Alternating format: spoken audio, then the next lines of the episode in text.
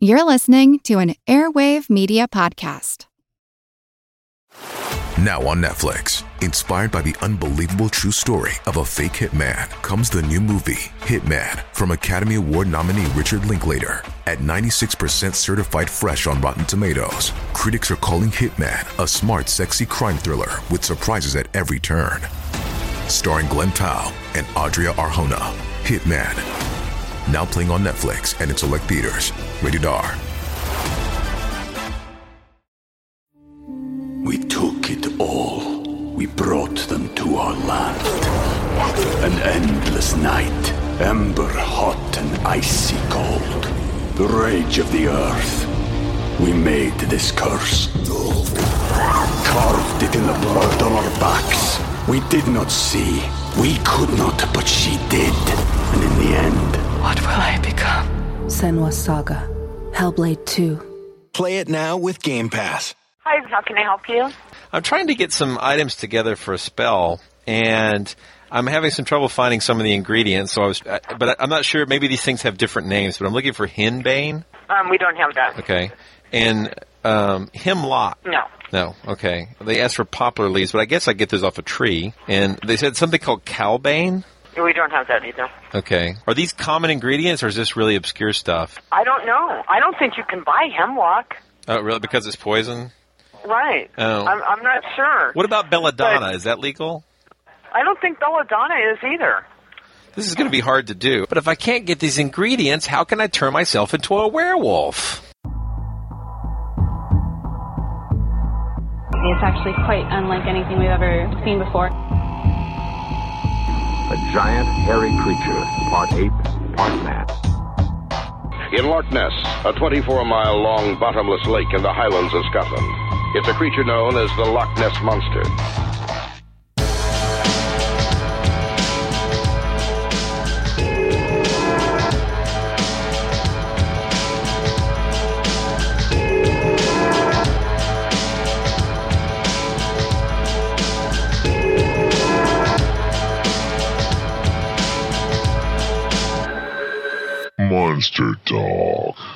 Hello, and welcome to Monster Talk, the podcast that talks about monster stories and their links with science. I'm Blake Smith, and together with Ben Radford, managing editor of Skeptical Inquirer, and Dr. Karen Stollznow, skeptical investigator, blogger, and skeptic, we critically examine stories about monsters and interview experts who can shed light on these dark mysteries. Today, we're talking about werewolves, magical creatures that can turn from human to wolf, or even into a hybrid wolf man.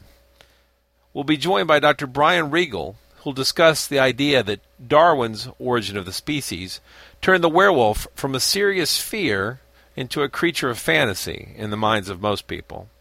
Today also marks the first episode of Monster Talk produced in partnership with Skeptic Magazine. We'd like to thank Skeptic for putting their invisible hand to work in support of our program. We hope you enjoy it. Monster Talk. Werewolves.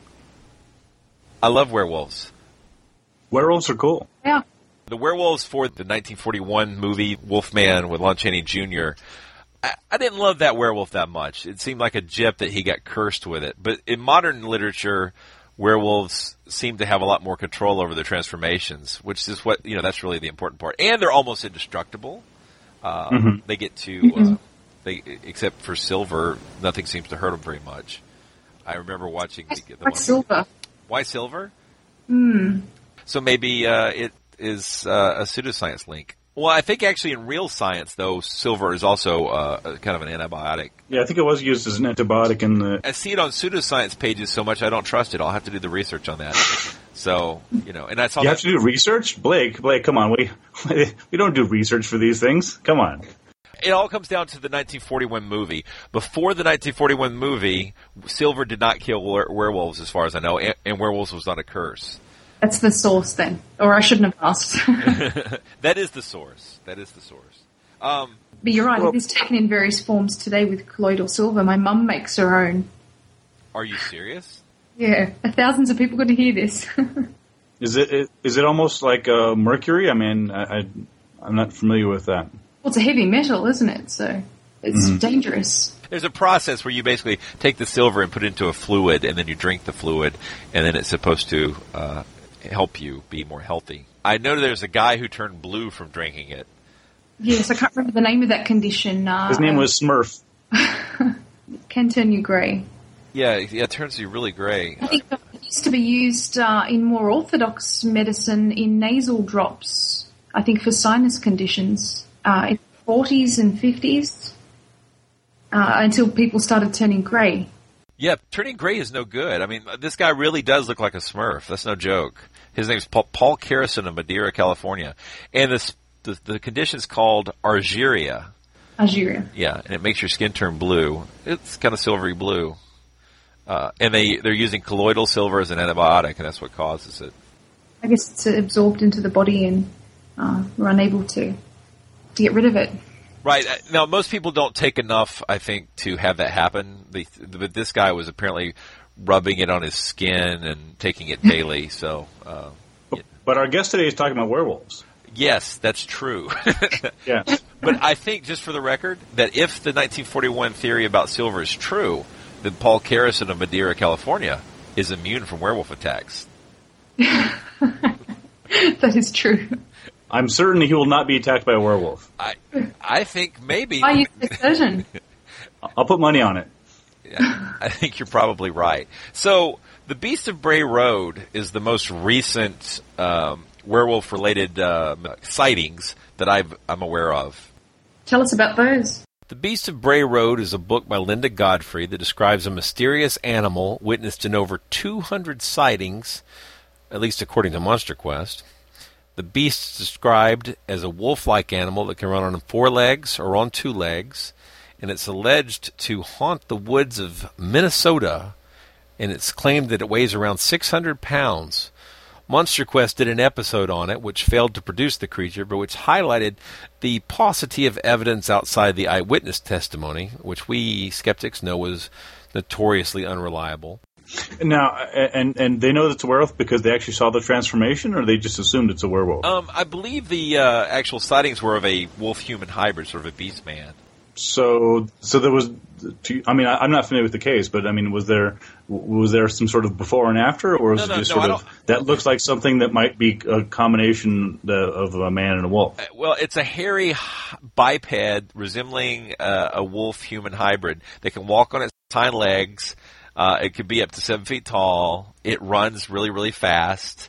No one has seen it transform, and I have to say, it seemed to me that it could have been a, a bear just as easily as a, a werewolf. So, and I guess they're calling it the Beast of Bray Road instead of the Werewolf of Bray Road because it, it hasn't actually had a transformation sighting. My take on it is there's a lot of episodes of Monster Quest which are could be a bear or a Bigfoot.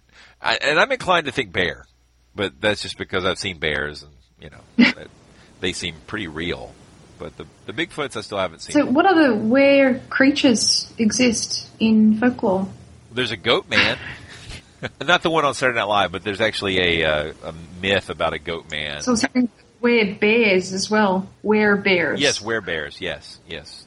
It's a difficult one to get out with my accent.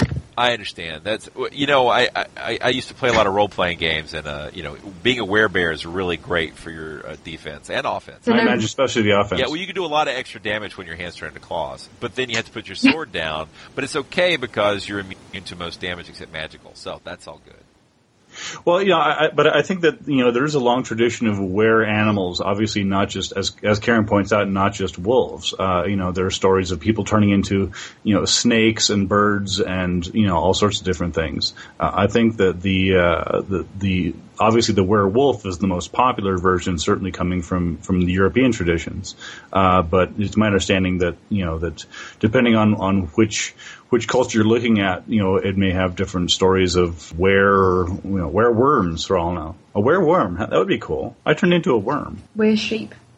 There, Yes. there, the the goat man is from Maryland, and Loren Coleman wrote in his book Weird Virginia that the bunny man sightings from Fairfax County, Virginia, are a variant on the goat man encounters. Always cool animals. Yeah, that, that's right. You, you don't see wereworms. Although I think Bunny Man's a little odd. So you know, for that matter, although Mothman's not really a, a moth human hybrid. Uh, I always thought a flying man shaped moth was kind of odd too. Um, kind. but yeah, I, I would expect something like really, you know, a were coyote or a were bear, something with some offensive power is a lot more exciting as a monster than something that's a, a vegetarian, for example. Mm. Well, I mean, I, I, think that part of you know part of the the interest in them is that uh, with with something like you know any were animal that where the other half is a human is that you know part of the the scary and intriguing thing is that the person next to you could be a werewolf. Um, if if one of their forms is a natural, normal human form, um, then uh, then that sort of adds another element of of sort of fear and intrigue to it because it's not immediately identifiable as as a werewolf because of course uh, it could be during the next full moon or the next time you know it gets angry or uh, is is annoyed by a reporter named Jack McGee, uh, it turns into a, a monster. I guess the, the legend of the werewolf prior to the 1941 movie, though, has its ties in magic. And the original stories that I used to I used to read a lot of werewolf books, and most of the stories about werewolves involved people who wanted to become werewolves having to go through rather intense magical rituals.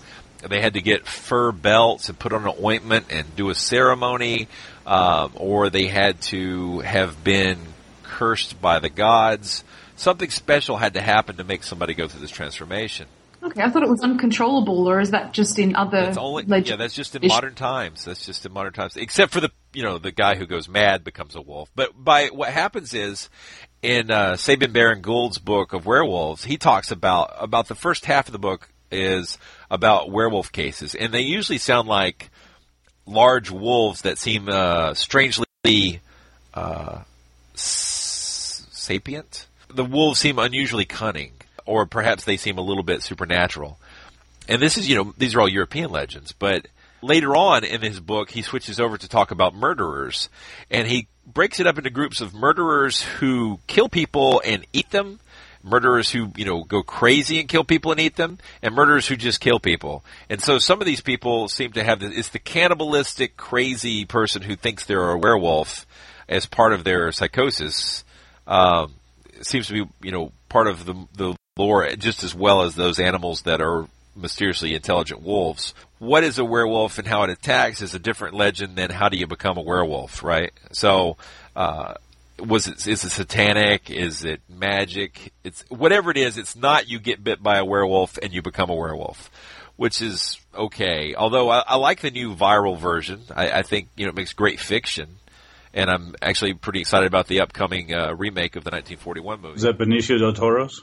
Oh, it is. Yep. Yeah, yeah. yeah. Mm-hmm. I, I'm excited about that. Apparently, there's been it's been plagued with production problems and feuds and stuff. So it'll be interesting to see whether. Would you say it was cursed? Oh, yeah. Well, only on, only insofar as most films are cursed on some level. Yeah. Well, maybe it won't be good, but I, it looked cool. The special effects look nice. Do we have anything else intelligent to say about werewolves? Really not. Apparently not. Monster Talk. Today we're interviewing Dr. Brian Regal of Kean University in New Jersey. Dr. Regal recently went to England to give a lecture about the relationship between the origin of species and the legend of werewolves. Dr. Regal, before we start talking about Darwin and werewolves, could you tell us a little bit about yourself and your background? Oh, okay. Uh, sure. I'm um, assistant professor for the history of science, technology, and medicine here at Kean University in New Jersey, and uh, I have a PhD in American intellectual history. My subfield is history of science. Uh, let's see, I've been here at Kean for about three years now. Before that, I was at a small engineering college in New York uh, called the TCI College of Technology for about seven years. And uh, I write on pseudoscience, evolution history, uh, general history, biology, creationism, all the good stuff. Great. So uh, we found you through your Science Magazine article, where it was well, it was an interview with you talking about your presentation on the role of Darwin and werewolves. Right. Um, and I wanted to know, can you give us kind of an overview of that presentation? Sure. Um, I, I, gave uh, a pair of presentations actually over the summer. One at the British Society for the History of Science, their annual meeting uh, at the Le- University of Leicester, and then at the University College London, they have a at the the Grant Museum, which is um, in the Darwin Theater. Uh, they have a, an ongoing public lecture series where they bring in scientists and historians uh, to speak about the various work that they do. And I gave uh, a talk there in which I kind of, uh, not exactly tongue in cheek, but, but not to be taken too seriously, the idea that the advent of uh, Darwinian evolution uh, theory in the mid 19th century helped put an end to the belief in some quarters in certain kinds of monsters. My work as a historian has always been on the history of evolution. And my, from my very first book, which was on uh, the life of Henry Fairfield Osborn, the f- famous American paleoanthropologist, uh, I, I began noticing very sort of interesting non-scientific aspects of evolutionary biology, and particularly in how scientists and lay people interpreted these things. And that there was more to discussions of human evolution and human origins than rocks and fossils and strata.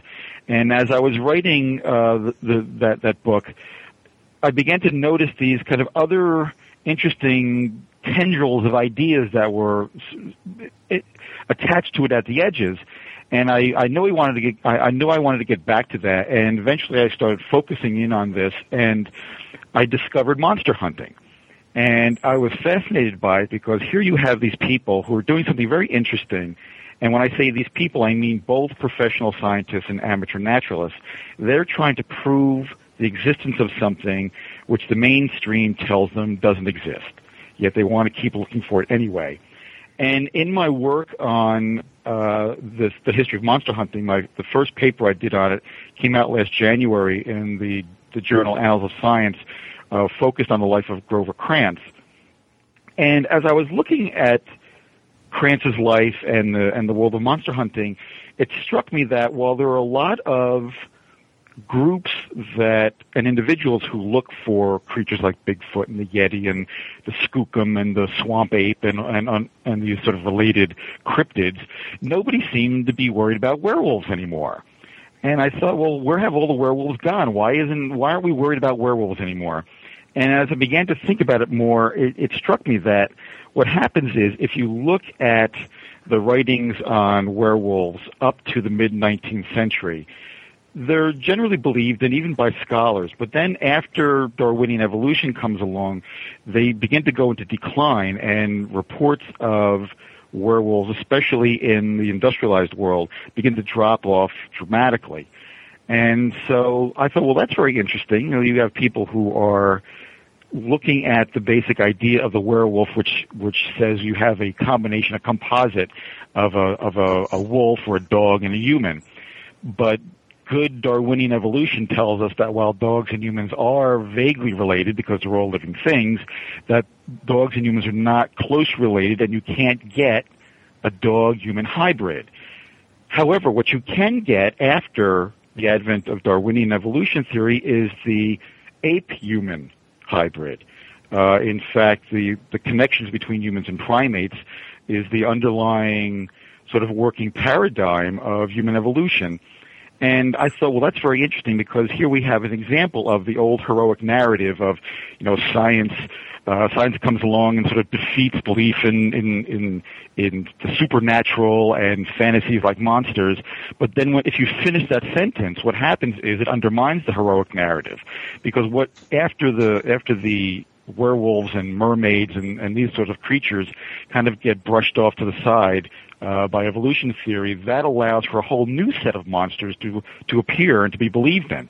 And so along comes the Yeti and then Bigfoot and these other sort of anomalous primates. And while the vast majority of the scientific community still rejects them as being genuine creatures, at least what they have over these monsters of the past is a basic scientific justification. Because if we ever find out that Bigfoot does exist, we'll see that it's some kind of primate. And so this sort of monster is allowed to exist because of evolution theory, while monsters like werewolves get put down by uh, evolution theory. Uh, Brian, how did the idea of werewolves arise and how far, far back did these uh, beliefs go? And could you tell us about some of the beliefs and theories about werewolves that existed pre origin of species? Uh, I, I think I got most of your question there. It's, a, it's just a little bit garbled, but if you look at the vast majority, if not all, of the reports of Bigfoot-like creatures, and I'll use the term Bigfoot or anomalous primate to cover all of these things. If you look at the vast run of what the, the, the evidence that, that your average cryptozoologist will point to and say, well, here's the evidence of, of Bigfoot way back in time, you don't see any mention of apes prior to the middle of the 19th century there are discussions of monkeys and primates and apes, but the ape has yet to be connected to the sort of monstrous creature. Uh, apes are generally viewed prior to the 19th century as, in some places, tricksters and sort of comical characters. Uh, in other cases, uh, they sort of stand in for representations of all of the dark aspects of, of the human psyche, but you don't really, you're hard pressed to find any sort of Bigfoot Sasquatch related uh, stories prior to the 19th century, prior to the advent of evolutionary theory, wherein these creatures are linked to apes. They're always linked to wild men rather than apes. Okay, I was actually asking about werewolves. It must be my accent here. So I was asking. Oh, I'm sorry. I was asking about the beliefs and theories about werewolves that existed pre-origin of species. Oh, I see. Okay. Well, there's there's so many. I mean, the, when we think of the werewolf, we tend to think of the kind of European uh, variation on the theme. You know, from the from the movie The Wolf Man. Uh, even a man who is pure of heart and says his prayers at night can become a wolf when the wolfbane blooms and the August moon shines bright. Uh, that's probably the most famous piece of werewolf poetry. Uh, most people don't realize was actually written by the screenwriter for the film The Wolf Man.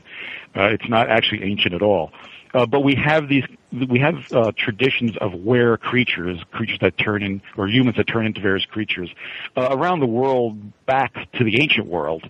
Uh, the word lycanthropy, the word lycanthropy comes from an ancient Greek tradition of, uh, of a of a king who gets turned into a wolf because of various wrongdoing. Um, but you, what what I found interesting about the, and, and there's no one real werewolf canon of belief. Uh, there's a lot of different ideas from a lot of different places that can all get thrown into one general concept of uh, of a human changing in some sort of supernatural way into a some form of a wolf, sometimes a complete wolf, sometimes just a hairy human. Um, but if you look at the the discussions of werewolfery in, say, like the Middle Ages and into the Renaissance, there's a really interesting thing goes on because already by the 1500s, you're already seeing sort of learned discourses on on the nature of werewolves, where they're mostly discounted.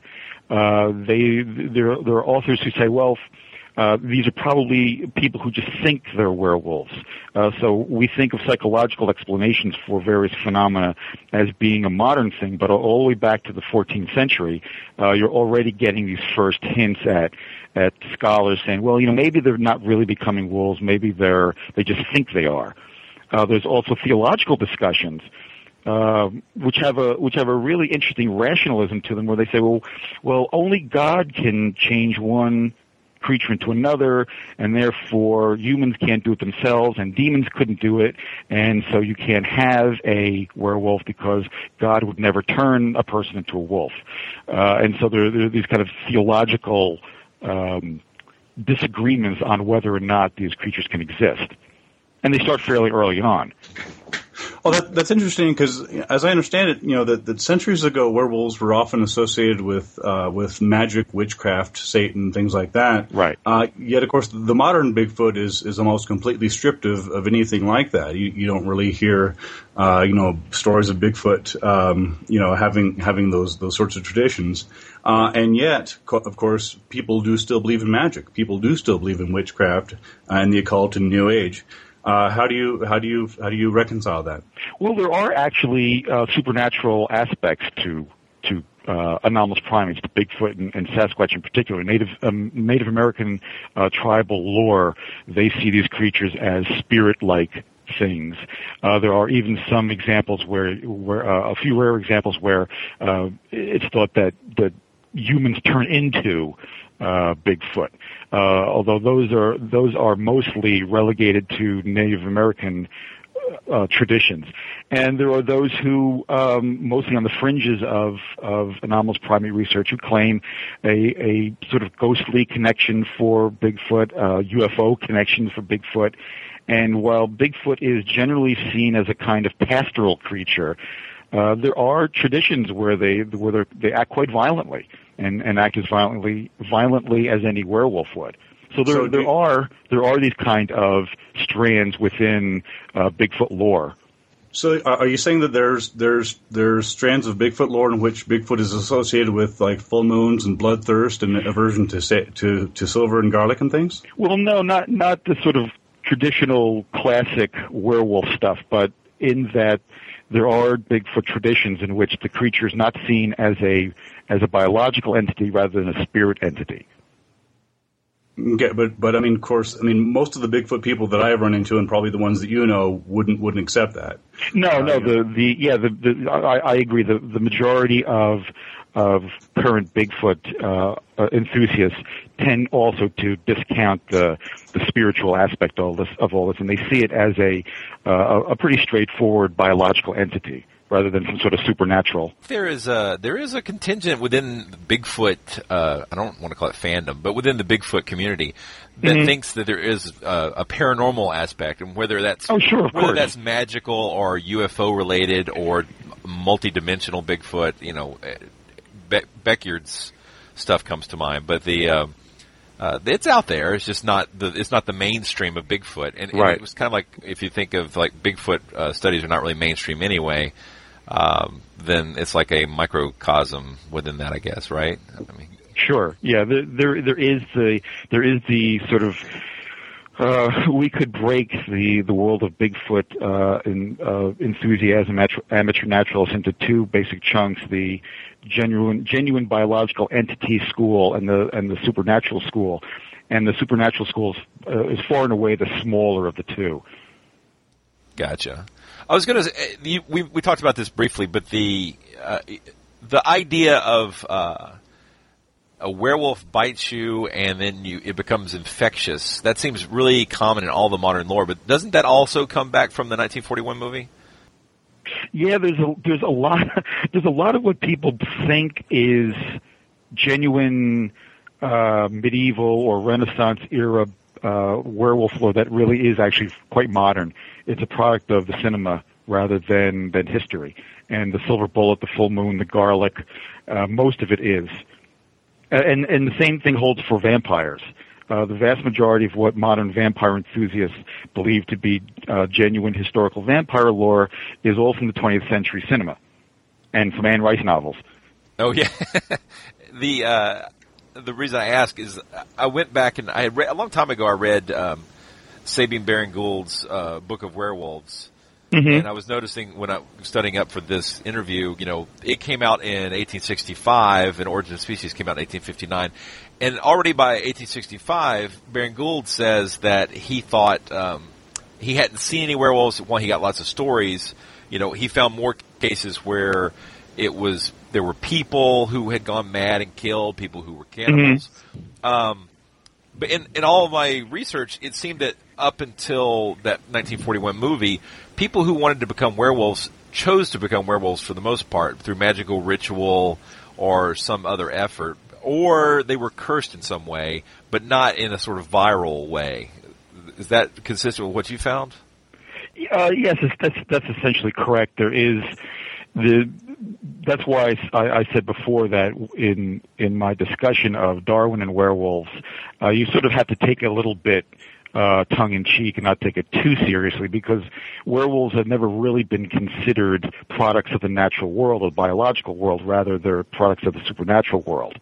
Um, and so it's it, it that poses a, a difficulty for historians of science and, and cryptozoologists alike that you have this creature which is a part-time uh, monster. You know, creatures like Bigfoot or sea serpents or or even mermaids, um, they exist in their totality all the time. They don't change one form to another, whereas the werewolf has a tradition of changing from a human form into a non-human form. and there's no there are no animals as much as we would like to believe it there's really no such thing as shape shifting in the kind of cinematic way that most people are familiar with there are animals that change parts of their look temporarily they can change color or they can change shape slightly when they're attacking or being attacked but there really are no um, genuine shapeshifters where uh, a, a particular individual organism can completely change its species into something else. So before the mid 19th century, how seriously were werewolves taken as a danger, do you think, socially? Uh, well, that's it's an interesting question. They certainly were believed throughout most of the world, um, but I think people uh, certainly feared witches more than they feared werewolves.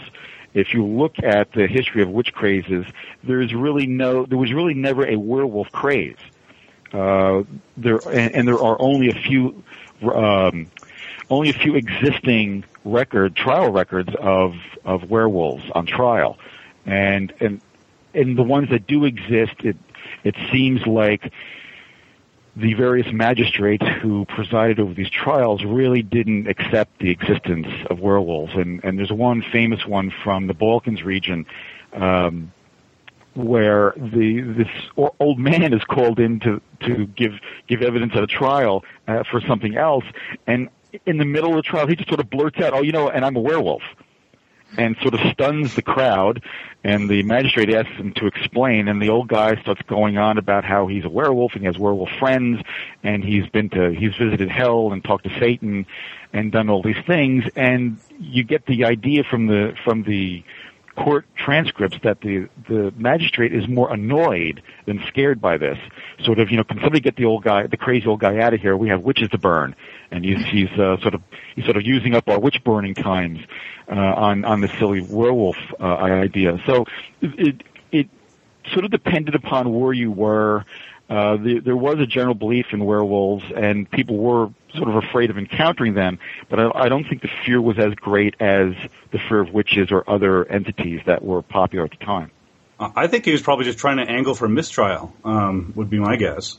That's uh, possible. That's a pretty dangerous ploy, though. To yeah. uh, that's standing awful close to the flames. Yes. Does your research have uh, implications? Because you talked about the, the, the whole notion of the, the animal human hybrids. Uh, what does your what's your position on some of the, the non hybrids, such as, for example, Nessie or the Duende of Latin America or other other things? I mean, I assume that much of your argument still holds up, even though they're they're not necessarily something that would have been that, that would have had cold water thrown on them by the origin of species. We took it all. We brought them to our land. An endless night, ember hot and icy cold. The rage of the earth. We made this curse. Carved it in the blood on our backs. We did not see. We could not, but she did. And in the end... What will I become? Senua Saga. Hellblade 2. Play it now with Game Pass. Hello, I'm Paul Giamatti. And I'm Stephen Asma.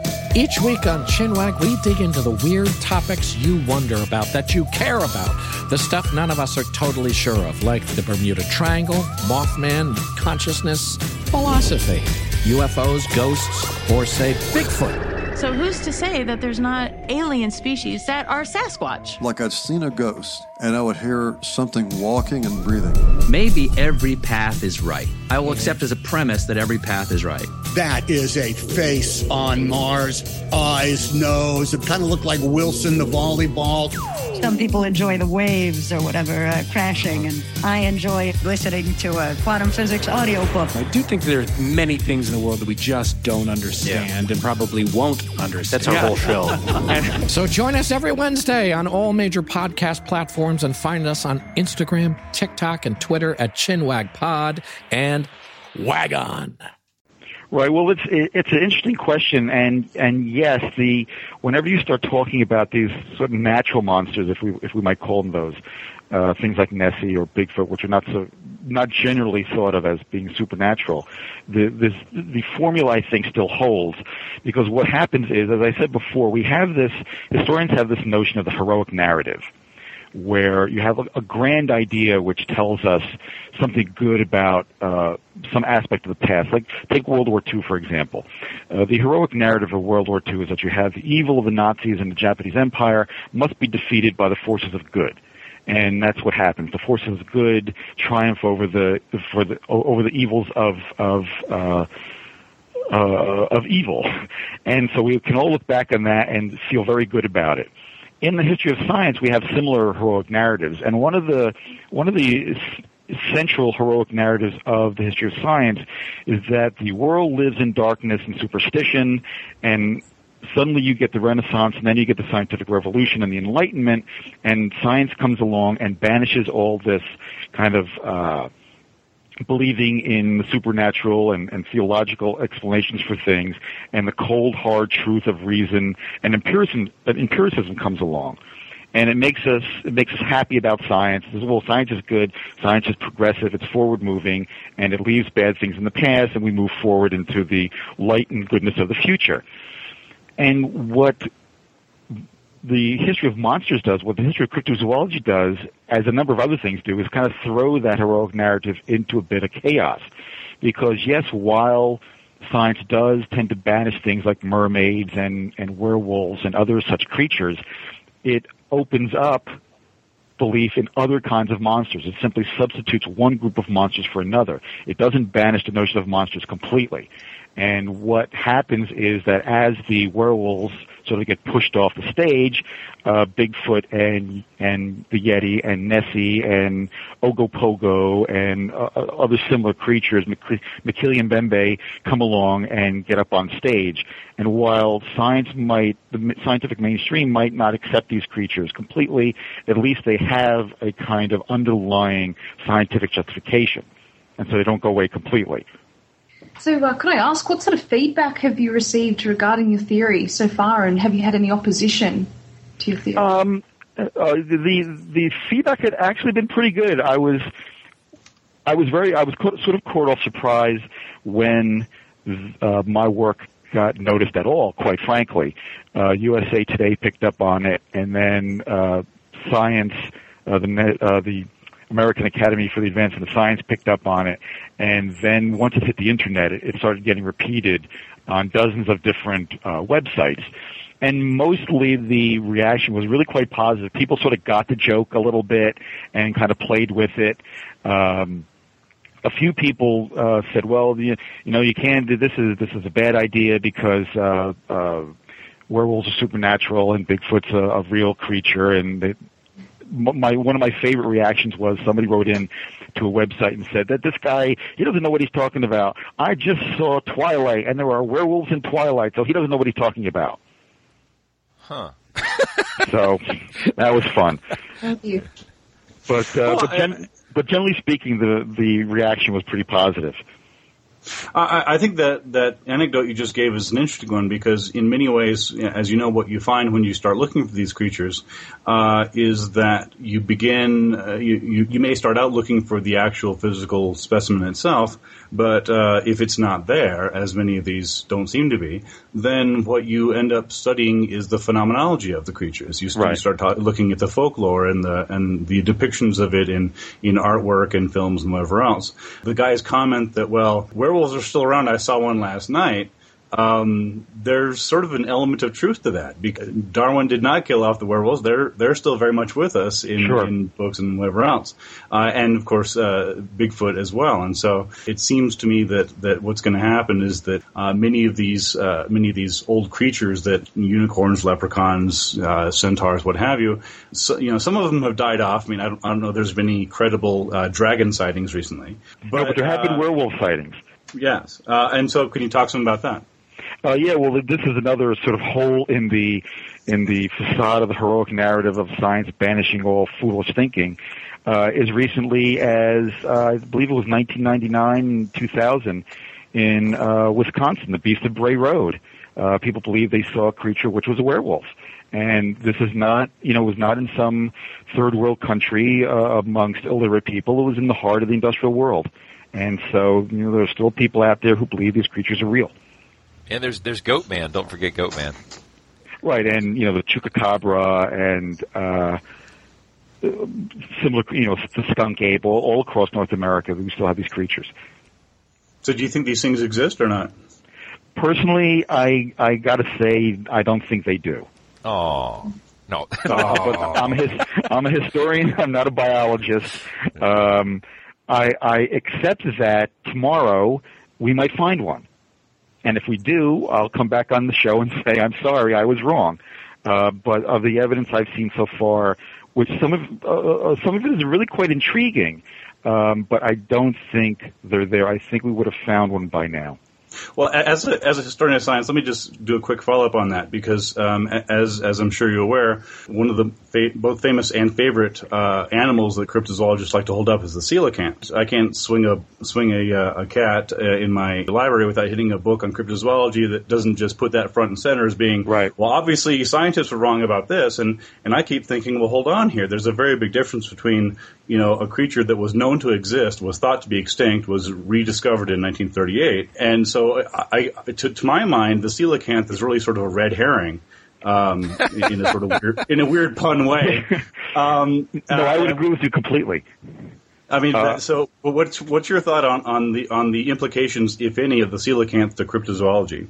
Right. Well, I'm.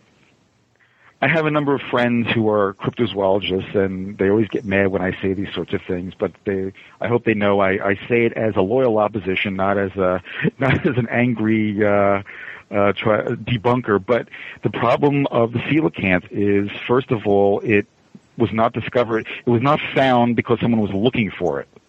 It was found accidentally. No one had any idea this fish might exist until someone stumbled across it.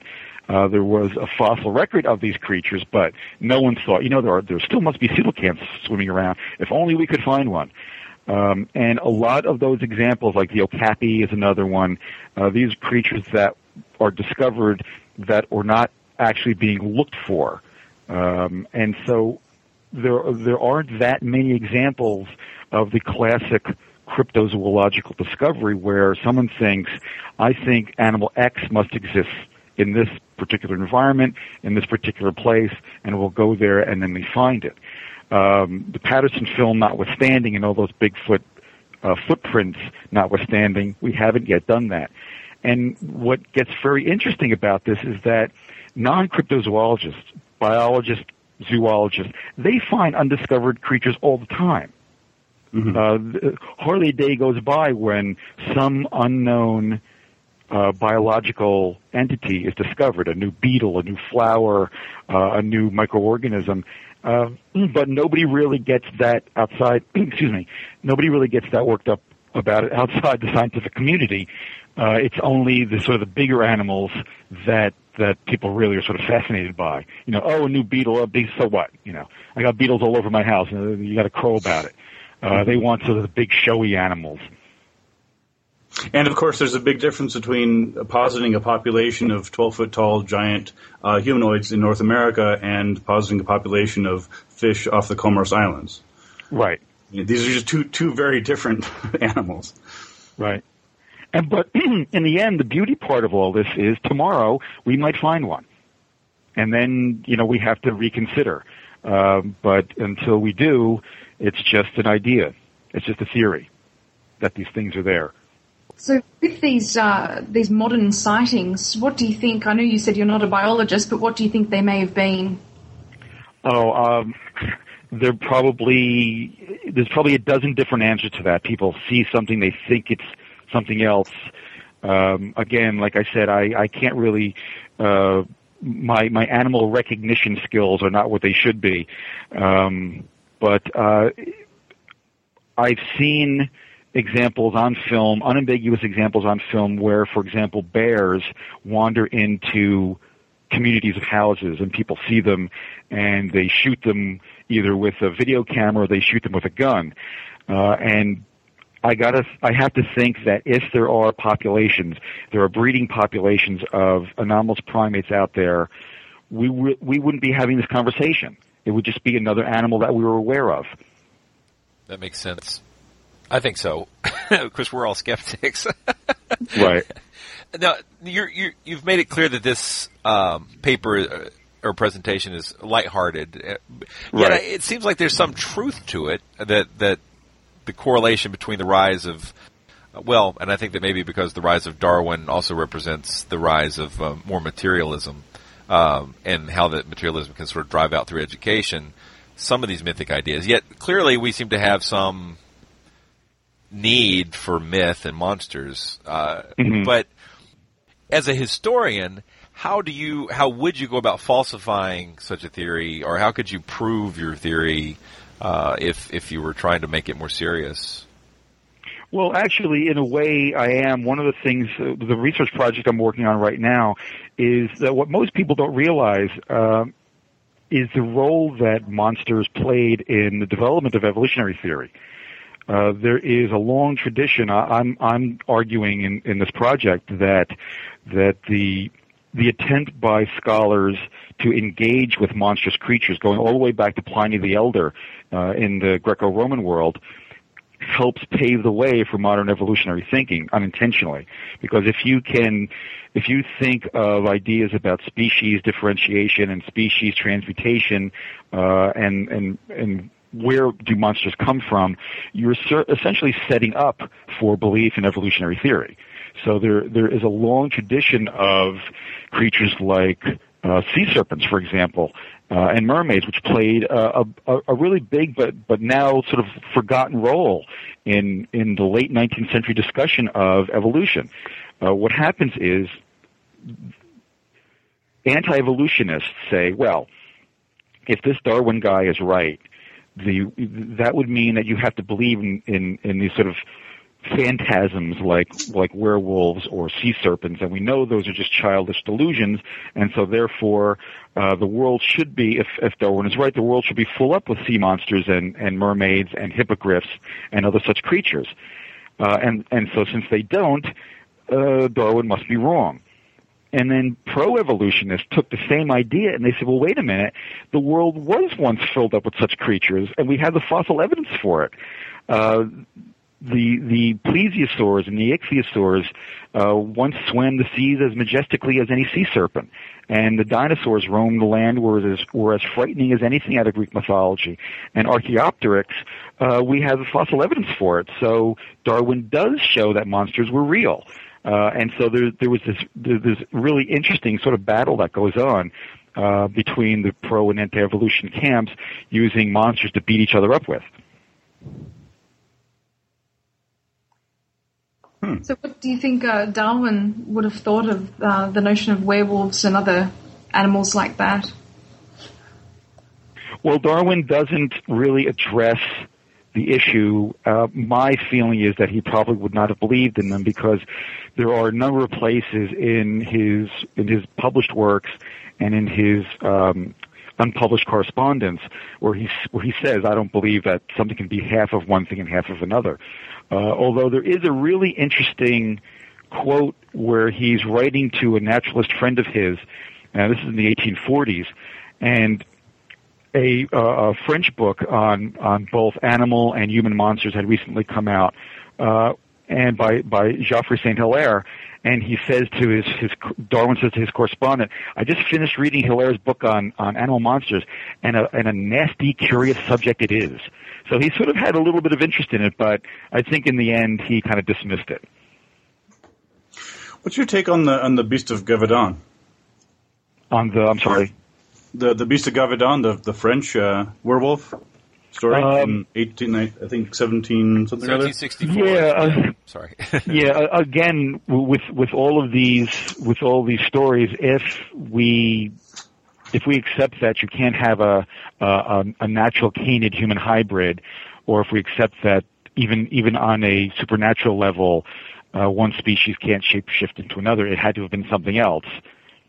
Uh, you know, we we know there's a long history of people using the supernatural to gain political ascendancy or to outwit enemies or simply to be able to steal neighboring land when they know these things don't exist, but they they know that that society at large might accept it, and so they'll accuse people of doing something, which is essentially the basis of most of the witch trials. They, they really had nothing to do with witches at all. It was much more political and cultural. The um, it's been my experience that there's a, a strong contingent of young Earth creationists who seem very, very interested in finding some kind of living dinosaur or monster to Mhm. disprove evolution. Sure. Have you looked into that? I have. Uh, we here at Kean a couple of years ago, we had some people from uh, Answers in Genesis was came to to give give a talk. Uh, the the student Christian Association had invited them, and I, I, I saw the signs for it. And I, at first, I wasn't going to go, but then I thought, well, you know, I am supposed to be the history science guy, so I'll I'll, I'll go and I'll sit in the back and I'll be quiet and I won't say anything and I'll just let them, you know, say their spiel. And I and I went and I got there a little bit late and I walked in and there were exactly five people there. two of them were the two pre- presenters and two of them were students and the fifth one was me. Wow. Uh, and so I, I, you know, I, I tried to keep to my, you know, I, I wasn't going there for a fight. Um, I just wanted to listen. They should have offered free And- donuts. well, I think they actually did have free donuts. Even that wasn't enough to get anybody in there. But um, they're, they're talking, they're showing a PowerPoint presentation, and about three quarters of the way through, the guy said something. I forget what it was. It was something about carbon dating that I knew he was just factually wrong on, and I had sort of reached my limit. It was it was like nine o'clock at night. I you know I'd been teaching and reading and writing all day, and I just wasn't in the mood for it. And I said, "Well, I got to say something." So I put my hand up, and we got into this whole conversation. And and at one point, I saw I, I said to the guy, "Well, you know, I didn't really come here to take over the the talk. I didn't want to uh, I didn't want to get into a fight about anything. I wanted to let you guys speak." And so he's, "No, no, no! I want to keep talking. I want to keep talking." And he started showing me these slides of of cryptids, of you know, Mokele-mbembe and and the Thunderbird and, and these other things. And he says, "Well, well, what's this? What's this?" And I said, "Well, that's Bigfoot." And he, he sort of he sort of a little, was a little upset that I actually knew what this was. And he shows me another slide. He says, "Well, what's that?" And I said, "Well, it's a it's a pterodactyl. It's a painting of a pterodactyl." No, no, it's it's it's the Thunderbird. It's a Thunderbird. I said, "Well, it's a painting of a pterodactyl." uh, then he showed me a you know he showed me a picture of sort of a dinosaur crashing through some some sort of like a jungle scene, and by now I know where he's going with it. He says, "Well, what's this?" And I said, "Well, it's probably Mokele-mbembe." And then he really got mad because I knew what this was. And so, well, how do you explain it? How do you explain it? I said, well, I don't explain it. It's a, it's a myth. Bring one in, bring a real one in, and we'll, you know, we can talk about it.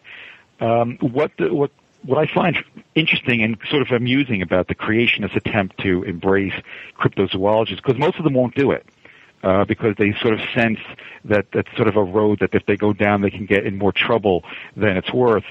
But if, for example, we do find a dinosaur wandering around the Congo, um, it doesn't necessarily prove young Earth. It just simply proves that uh, dinosaurs lasted beyond the point in which we thought they did. Uh, and so there, the the belief by some creationists that if you prove that dinosaurs are still around, um, or if you prove that Bigfoot exists, that you'll somehow undermine the notion of evolution, and, and it's just not going to happen because it doesn't logically. That, that's a really interesting point. I don't know if you know this or not, but uh, right now, as we speak uh, here in October, there's actually an alleged chupacabra that's being uh, exhibited at a creationist museum outside of Syracuse.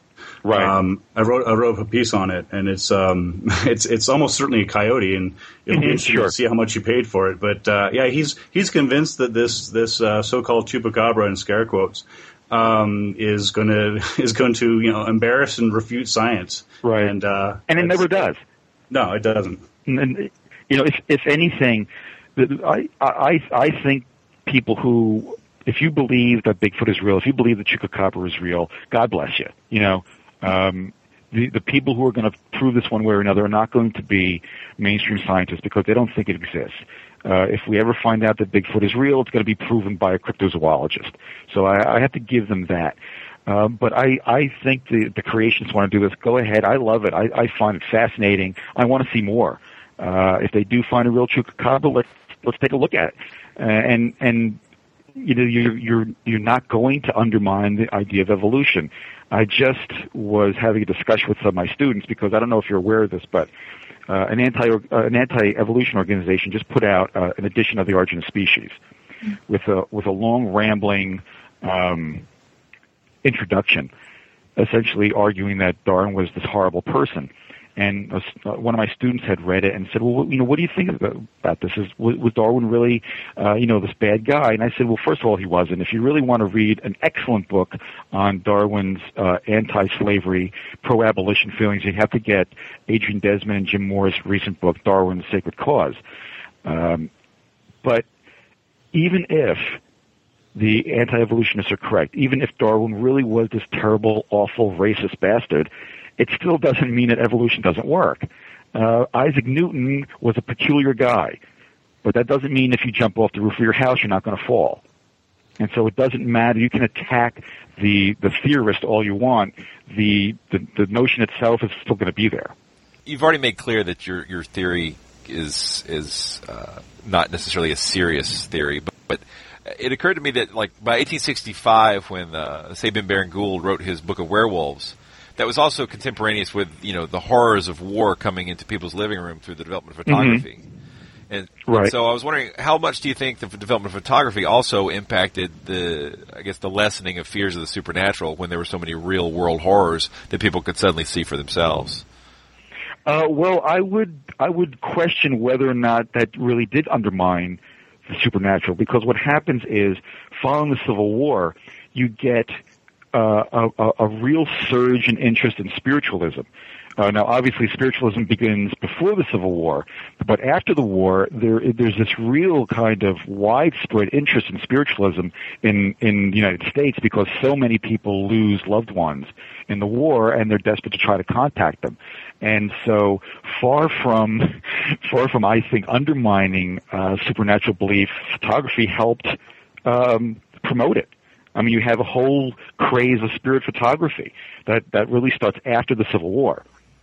Wow. So what, that was, are you talking about like the, uh, the Fox sisters and, Right. Well, the Fox sisters, the the the notion of of spiritualism in North America uh, begins in the 1830s, but and there's and, and very quickly there's a lot of interest in it, but there's this kind of nationwide surge following the Civil War because so many people have lost loved ones, and what what may have seemed like just a sort of a silly belief prior to that, suddenly like, well, if if this is something I might be able to contact my dead son or my dead father with, I'll I'll give it a shot.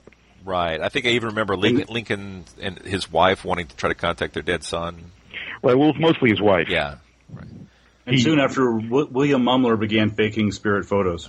Right. Right. Gotcha. Okay. Yeah, so see that that's the thing. That's the that's one of the things about the history of science. We like to think that it's this great, and it certainly is. I'm I'm certainly pro evolution. I'm pro science, um, but we we we have this mis misconstrued notion that science sweeps away the supernatural and science sweeps away the dark corners, uh, and sometimes it certainly does. But sometimes it allows for the dark corners to grow, and in in a way, science when when science does do that, it makes it even more difficult because we have come to in the in the 21st century we have come to believe that science is the final arbiter on all knowledge. So if if someone out there says, well, um, if if Bigfoot is a is is a primate, it's an evolutionary creature, so therefore science supports it and it must be real, so I'll believe in it. That's a jump. And so it doesn't it doesn't always banish the the dark things that go bump in the night. Gotcha. Sometimes it helps them to grow. So I was going to ask, uh, why do you think uh, werewolves seem to be so popular in in uh, current pop culture again, or do you think they never really went away? Yeah, well, I'm not. Well, I think it, it. I think it is a little more popular, certainly in the 20th century, since the introduction of of the cinema.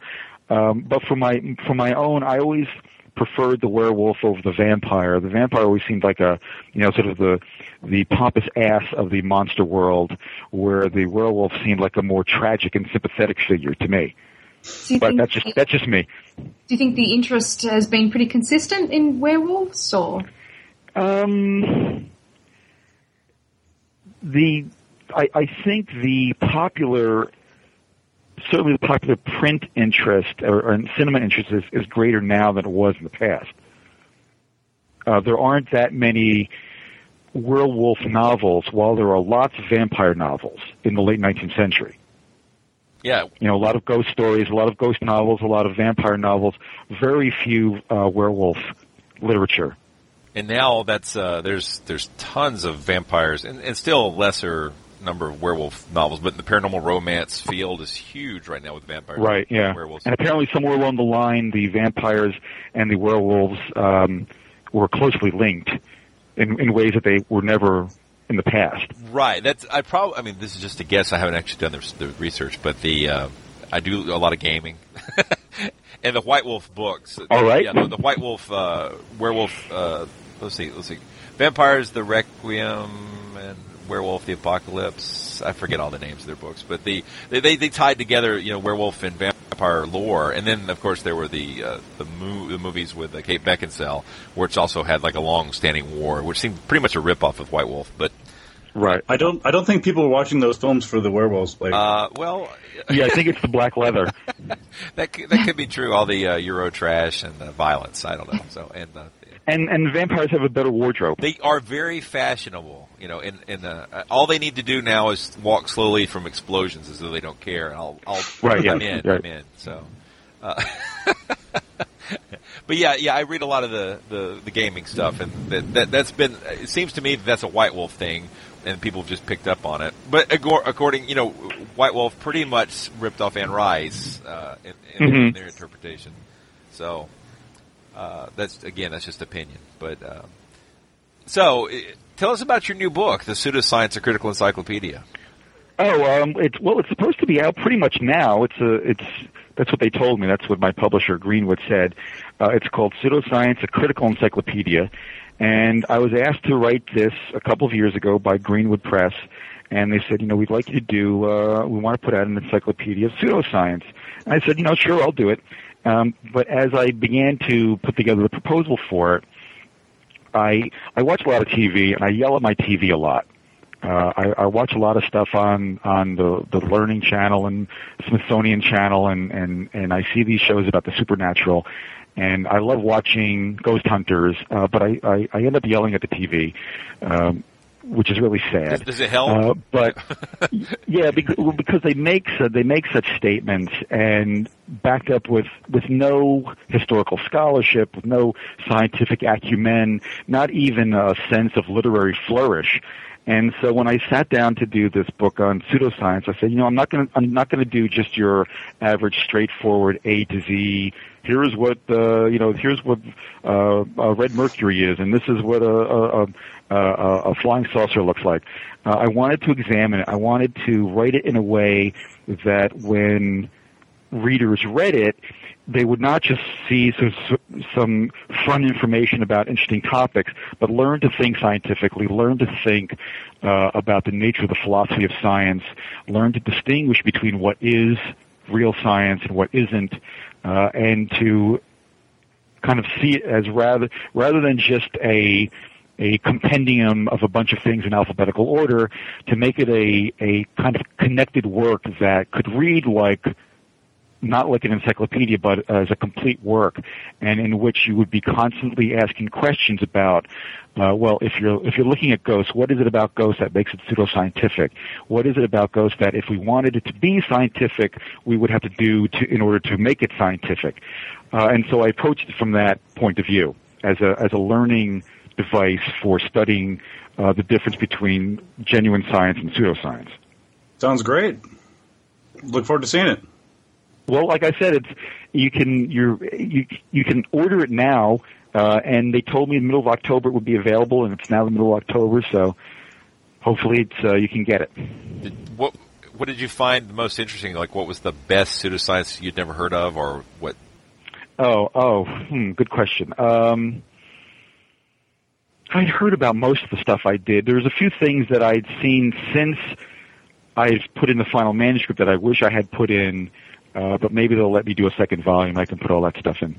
The thing that struck me, the the one thing I really wasn't aware of at the time, um, that that I that I did include, which not only made me scratch my head but made me sort of angry, uh, was this concept of gay repair theor- uh, theory or gay repair therapy, Oh boy! where you have Christian fundamentalists who think that they you can sort of force a person to not be gay anymore, and the lengths that they go, and the genuine harm that is being done to people uh, through this. So that was the that was the thing that I uh, that most caught my uh, attention, and And you know, the Loch Ness monster doesn't make me angry, but this sort of made me angry. Yeah, that's uh, you know, I never really thought about that as a pseudoscience because it seemed almost like a magical approach. Mhm. Um, wow. So are they? Re- And what's really interesting is that one of the one of the one of the leaders of the gay repair therapy movement uh, apparently had a bit of a lapse and came out and said, "Look, I'm gay, and that's it. I can't change." And that was a bit of a blow to the overall movement. like that's really surprising. Right? Yeah. Well. Yeah. But you know, I, I'm a big advocate for gay rights and gay equality and uh, well, civil rights because I think you know we all Sure. have those things. So uh, that's yeah, that I really hadn't looked into that very much except for the sort of comical takes that like the the, the Daily Show and uh, Colbert Colbert Mhm. have done on them. But uh, Right. So. Well, it is a sort of inherently funny idea until you see the actual human toll that it takes. yeah, that is not so funny. You know, if somebody believes in Bigfoot and I and I disagree, that's fine. You know, nobody's getting hurt by it. Uh, you know, if you want to believe in Nessie or if you want to believe in UFOs or whatever, but uh, there there are there are pseudoscientific ideas that that do have real world costs, uh, and that's one of them. Yeah, I think so. Great. Well, it was, uh, thanks for having me on, and you know, anytime, and uh, it was fun. Hopefully you'll get the uh, the Monster Talk bump with your book sale. oh, well, one last thing. The um, here at Kean, we're, we have a we have a historical lecture series, and in the first week of December, I'm going to be giving the uh, the, the talk on Darwin and werewolves. So, if anybody's in the New Jersey area, uh, we'll be putting it up online. Uh, you can see it, and it'll be a free event, so people can come by. Excellent. Great. Thank you very very much for your time. Great. Thank you. Okay. Thank you. Thanks for listening to another episode of Monster Talk. Today you heard about werewolves, the role of Darwin's theory of evolution in banishing these creatures to the world of myth, and insights into the relationship between cryptozoology and creationism. Our guest today was Dr. Brian Regal, and your hosts were myself, Blake Smith, Benjamin Radford, and Dr. Karen Stollznow. Monster Talk theme music by Peach Stealing Monkeys, used with permission. Monster Talk is produced with the support of Skeptic Magazine. Hungry for more skepticism? Want to learn the truth about the scientific controversies of our time? Then subscribe to Skeptic, the quarterly magazine Stephen Jay Gould called the best journal in the field. To subscribe, visit skeptic.com today. I, I apologize. I have a kind of a funky voice. I have a little bit of a cold going, and I'm high on Nyquil. But other than that, I think this would be a great interview. Okay, great. So am I.